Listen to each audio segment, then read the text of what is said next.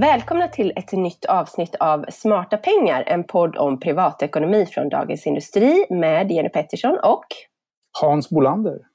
Vi är ju mitt i sommaren, vilket innebär att vi inte riktigt håller oss till vårt vanliga poddschema, men vi hoppas att våra lyssnare hittar hit ändå, eller hur Hans? Ja, verkligen. Privatekonomin tar ju inte semester faktiskt. Ekonomin rullar på. Både kostnader och intäkter. Utgifterna kanske skenar lite under sommaren också, vad vet jag. Precis. Men sommaren kan ju också vara ett bra tillfälle att tänka igenom hur man ska göra i höst med sitt sparande. Ja. Man får lite tid i hängmattan kanske och fundera över de här grejerna. Så absolut inte ta semester från privatekonomin. Och så tror jag man får lite input, man träffar lite andra människor normalt också. Då kan man prata om sådana saker också. Jämföra lite hur man gör med olika saker. Nu när EM-fotbollen snart är slut och sådär. Ja, när Sverige åkte ut, man har inte så mycket mer att glädjas åt. Och idag ska vi ju prata om pengar, och det gör vi ju i någon mån alltid. Men idag ska vi prata om lite extra mycket pengar, skulle man kunna säga. Nämligen bästa sättet att spara och bygga en förmögenhet på. Och det senaste året så har ju faktiskt fler svenskar blivit ganska förmögna av bara farten. Den starka börsuppgången, men även utvecklingen då på bostadsmarknaden eller fastighetsmarknaden, har ju skapat fler dollarmiljonärer i Sverige. Och detta visar två olika färska analyser.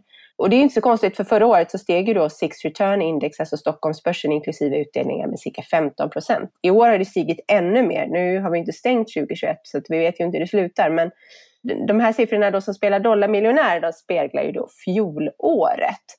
Och de här två rapporterna eller analyserna, de har ju då kommit fram till ganska olika resultat. Men det har faktiskt en väldigt begriplig förklaring, och det beror på att Credit Suisse, som har gjort den här ena då, de inkluderar primärboendet där man då har sin huvudsakliga bostad. Och då har Sverige uppskattningsvis 570 000 dollarmiljonärer. Det är väl dubbelt upp jämfört med den andra, eller? Ja, Capgemini som man då har gjort den andra, de inkluderar då endast fritidshus och andra fastighetstillgångar, alltså inte där man i huvudsak bor. Och då har de kommit fram till att antalet dollarmiljonärer i Sverige är nästan 153 000. Vilket ger Sverige en 24:e plats globalt. Men Hans, man får ju säga att det här är uppskattningar, eller hur? Ja men det är ju så. Alltså man brukar säga att man tar med en nypa salt. Här ska man ta med en hel näve salt.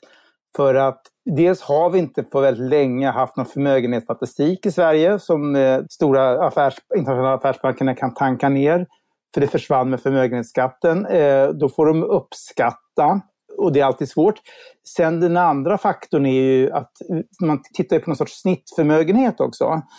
Och den blir väldigt skev för att i alla länder. För det finns en klick på ett par procent av samhället som äger jättemycket. Alltså, det är bara att tänka på alla våra Wallenbergare och Carl Benett och familjeföretagare och sådär som har enormt mycket pengar. Och så finns det en stor klick som inte har tillgångar alls. Så det, bättre tycker jag är att titta på till exempel medianförmögenhet, vilket Credit Suisse hade gjort.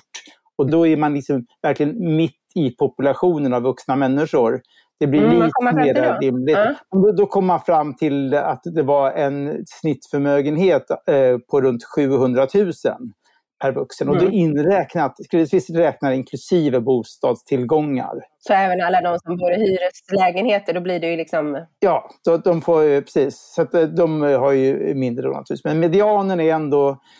Och det är netto efter skulder har dragits av. Och då skulle antalet dollarmiljonärer sjunka också ganska mycket. Så att vi definitivt har vi inte 600 000 dollarmiljonärer i Sverige. Vi kanske inte har 150 000 heller. Men det är svårt att veta. Alltså, det är bara att titta på. Då i förorterna till våra storstäder så är det ju inte ovanligt att villor idag är värda 10 miljoner. Och många, framförallt äldre, har inte stora lån på de här.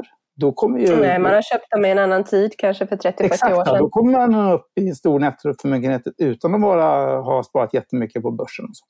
Plus att vi har haft en exceptionellt lång period med stigande börskurser. Mm. Apropå det du pratade om här med att det då finns en liten klick med enormt mycket pengar, så kollade jag vad Stefan Persson ligger på Forbes senaste lista över världens rikaste, och den är ju då för 2020, och då ligger han faktiskt på 84:e plats, så han är ju långt ifrån de här Jeff Bezos och så som ligger i topp. Men han har då någonstans mellan 21 och 22 miljarder dollar, alltså miljarder dollar, så att vi har en enorm spridning här. Han skulle kunna köpa hela Djursholm om han ville. Precis.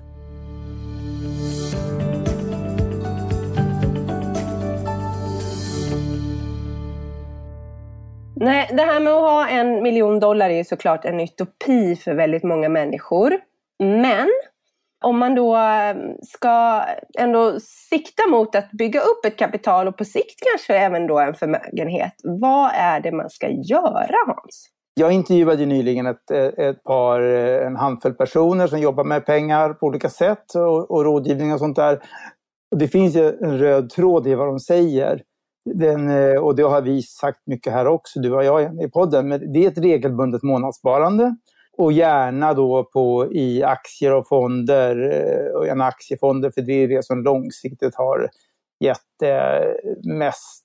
Och det, över tid är det så väldigt bra med ett månadssparande. För då köper man ibland när det är billigt, ibland när det är dyrt. Jag fick en intressant reflektion av en expert. Sa ja, det där med att köpa regelbundet hela tiden. Det är inte främst för att skydda dig mot nedgångar som man tänker. Utan det är mer för att... Eller riskspridning, sa han, överhuvudtaget. Det är inte för att skydda mot nedgångar och få en jämn avkastning. Det är för att du ska få in de här bästa länderna, branscherna, företagen i din portfölj. För att det varierar väldigt mycket över tid och det är väldigt svårt att veta. Just nu har det varit väldigt hett till exempel med teknikaktier och med andra aktier har varit ute i kylan och vissa Asien har varit ganska iskallt ett tag i tillväxtmarknaden. Det har andra perioder, hela decennier har det gått jättebra. Så att jag tycker han har en väldigt bra poäng där för att hitta också guldkornen som lyfter din portföljs förmögenhet så är det bra att sprida riskerna över både tillgångslag, regioner och branscher. Vad tänker du om sånt?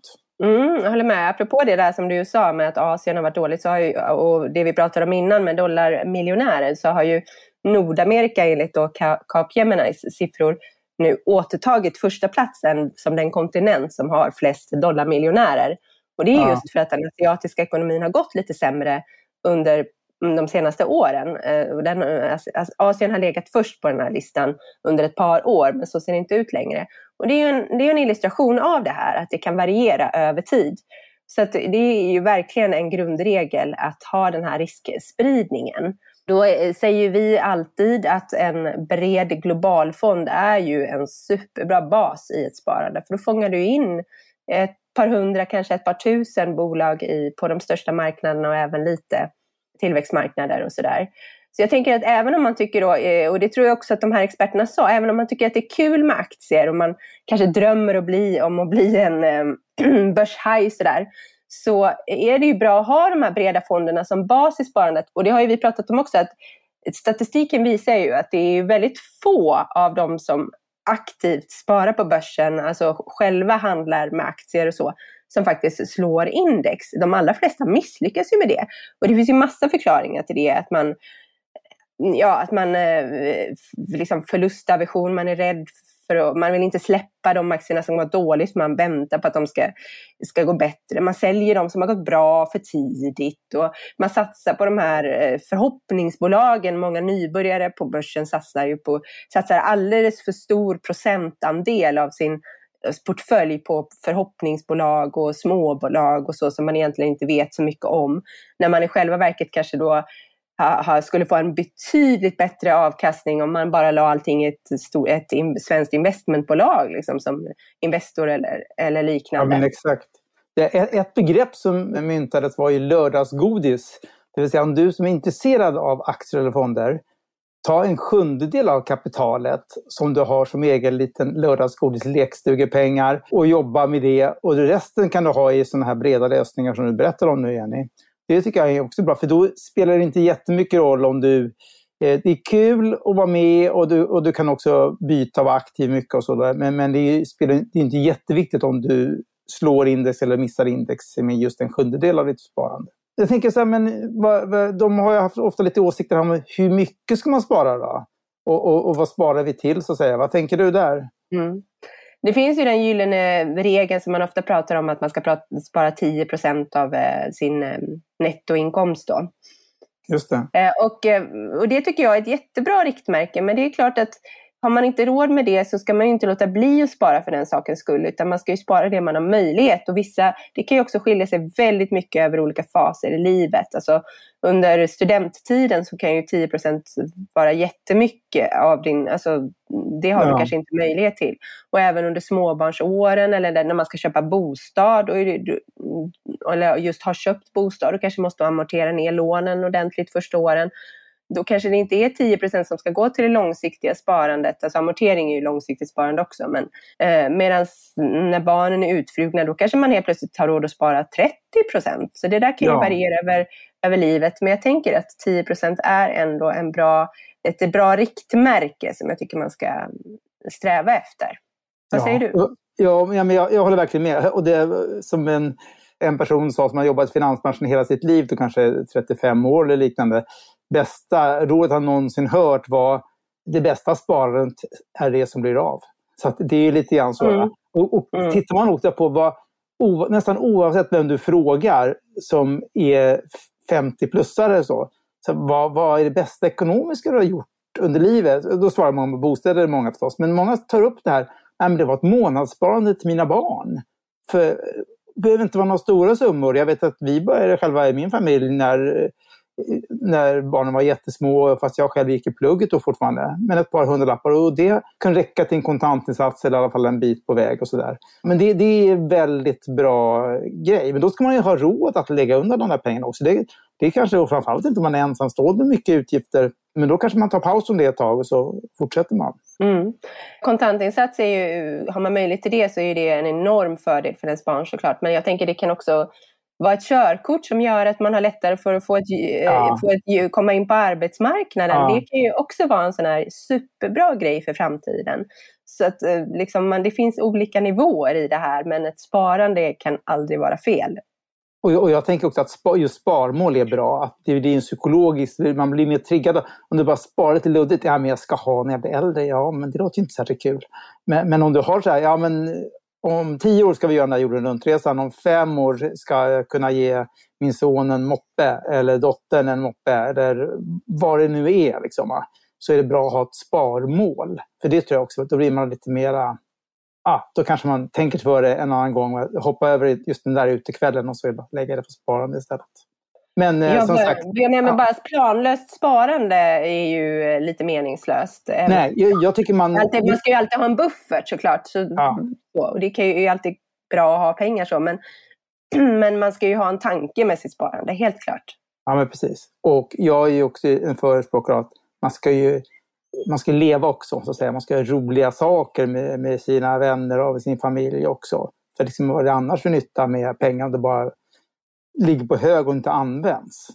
Så att men det är otroligt individuellt naturligtvis. Och i det här sammanhanget så får vi också nämna pensionen då. Där finns ju lite olika skolor hur mycket, eller olika åsikter kanske man ska säga, om hur mycket man bör spara privat till sin pension. Pensionsbolagen tycker så ofta då att vi ska spara jättemycket och pekar ju ofta på hur låg pension man kommer att ha och så. Medan Pensionsmyndigheten tycker att det är lite skrämselpropaganda, att om man jobbar hela livet och jobbar heltid framförallt och betalar skatt och har tjänstepension i sin anställning så får man en hyfsad pension. Jag tycker att sanningen ligger kanske någonstans mitt emellan. Jag tycker absolut att man bör spara till sin pension för att man får räkna med ett rejält inkomsttapp den dagen man går i pension. Men det beror också lite på hur man tänker sig leva och så vidare som pensionär. Men så att om man sparar 10% av sin inkomst så kanske man ska tänka att några procentenheter av det är så långsiktigt som till pensionen. Medan annat är kanske på lite kortare sikt då. Vad tycker du? Jo, det håller jag verkligen med om. Däremot så kan man tänka på också att det är svårt att veta hur samhället ser ut om 30 år. Idag... Hur funkar äldrevården idag, och om man ska bo på sjukhem eller liknande, vad kommer det kosta? Då kanske det kommer bli mer skiktat, för om samhället är fattigt. Mycket talar ändå för att vi har väldigt mycket stora utmaningar framför oss med allt fler äldre. Och då kanske det kommer bli lite skiktat att komma in på de bästa sjukhemmen som du själv kan med högre standard. Så kanske man måste betala x antal tusenlappar i månaden och så för att få. Det fungerar ju så redan idag, och vill man lägga undan pengar till det, då behövs det ju rätt stora summor sannolikt. Och sen som säger, alltså, jag tror inte man ska bekymra sig så mycket om man haft turen att vara frisk och jobbat på under livet och fått en tjänstepension i sin anställning. Då kommer man ha en hygglig pension. Däremot vet man om att man har liksom haft att komma tillbaka. Man kanske har haft oturen att vara arbetslös eller långtidssjuk och sådär. Då är ju marginalerna mindre framöver, helt klart. Mm. Jag tänker bara att man inte ska gå och oroa sig för mycket för det. Alltså man ska vara realist. Nej. Men man ska liksom inte... spara. Allt man kan ska liksom inte spara sig ett pensionssparande, för att livet är, precis som du säger, väldigt mycket annat. Ja, och vi lever faktiskt inte på 1800-talet heller, där man liksom, det enda som fanns, visst, det var, du måste liksom spara potatisen till nästa år, det kan vara nödår och svältår liksom, det, eftersom man ska måla det så snabbt. Nej, det tror inte jag heller. Men summa summarum så är det ju ett månadssparande på så mycket som man anser sig ha råd, men gärna 10% av inkomsten eller mer, om man inte gör för stora ingrepp då i sin vardag. Och det mesta faktiskt i ett brett fondsparande. Och så sen lite aktier. Och har man aktier så, alltså beroende tycker jag då på hur stor andel av ens sparande som är aktier. Det tycker jag också styr hur många aktier man ska ha. För är det, säg att det är bara en pytteliten del och man kanske bara satsar i ett par bolag i en bransch som man tycker är roligt, men att det inte spelar jättestor roll hur det går. Det är klart att man vill att det ska gå bra, men det kommer inte bli en ekonomisk katastrof för en om det inte gör det. Då kan man ju ha ett par aktier bara. Men om man liksom tänker att aktieportföljen är en lite större del av en sparande, då får man också tänka på att man ska ha bra bredd i den. Så att man inte just hamnar i det här med bara smala förhoppningsbolag eller ja, bara tech-spelbolag för att det är hett eller sådär. Och där säger ju experterna att, ja, det brukar nämnas lite olika, men någonstans mellan 12 och 16 aktier spridda på olika sektorer eller branscher. Det tror jag är jättebra, verkligen. Så det är också ett medskick som handlar om riskspridning även då i den aktieportföljen. Ja, nej, men absolut. Jag har hållit på med aktier, inte mycket men lite grann, varit intresserad av aktier under flera decennier, och jag vet ju att det går ju väldigt mycket upp och ner, och det är olika, och man kan bli förvånad över oj vad det där drog iväg, eller oj vad det där gick dåligt under ett par år så att säga. Så att det, nej, men det håller jag verkligen med. Minst ett 10-tal, men kanske inte 50 aktier, för då har man liksom inget koll på det själv heller. Det blir för små summor, då har det svårt att hålla koll. Så att... Nej, poängen med ett aktiesparande kontra ett fondsparande är att du ska göra dina egna analyser och följa de här bolagen. Annars kan du ju lika gärna ha en fond. Ja, absolut. Där någon annan följer bolagen och gör analyser, och säkerligen bättre än vad du kan göra. Så att ha så många som att du får överblick och ha tid att följa bolagens utveckling, men inte för få. Du, vi har ju nämnt det här med bostädernas betydelse för förmögenheten här tidigare under podden.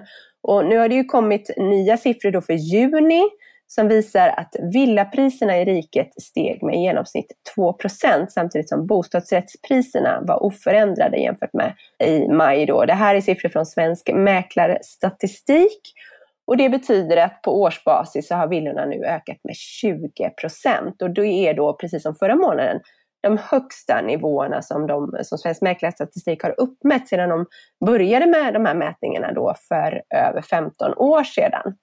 Och på årsbasis så har bostadsrätter då stigit 13%, så betydligt mindre, men ändå faktiskt rejält mycket.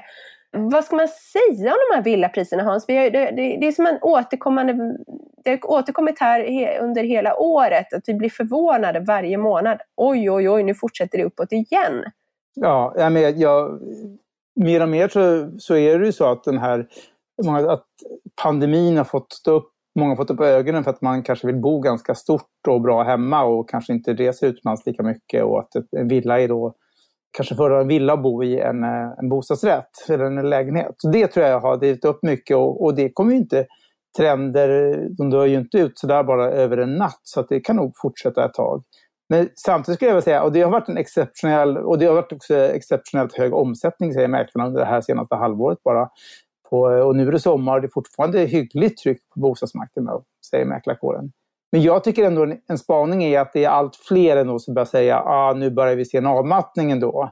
Både intresse och budgivningar och intresse och en intressant är när mäklarsamfundet frågar sina medlemmar, det vill säga mäklarna, om framtidstro. De är ju kroniska optimister. Det är deras jobb. De vill att priserna ska gå upp och då blir det lättare att göra affärer. Men nu börjar även nu är fler där som säger att de ser en stillastående marknad framför sig kommande 12 månader ungefär. Så det är fler som ser det nu än bara för ett halvår eller ett år sedan. Och sen det som du och jag pratade om mycket också, det är svårt. Man kan inte få hur höga lån som helst. Det tar ju stopp, och köpkraften tar ju stopp för bostäder. Priserna blir för höga. Nej, men det är som du säger, när mäklarna signalerar att det här är nog toppen, så kanske man kan tänka att det ligger någonting i det. Även ekonomer pekar väl på, alltså ekonomer vid sidan om mäklarbolagen då, pekar ju på att det ligger väldigt högt och att vi kan nog tänka oss kanske en utplaning. Men det är ju ingen som direkt tror på något boprisfall i nuläget.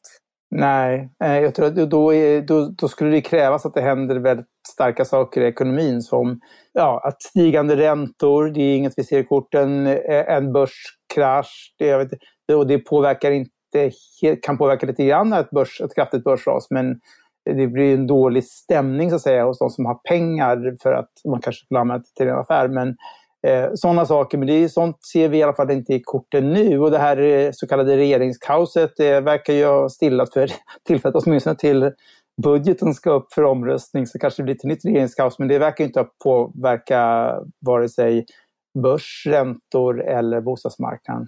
Precis. Men det så är Smarta pengar nästan slut för idag. Vi tänkte vi skulle avsluta med skicka med något litet sommarekonomiråd.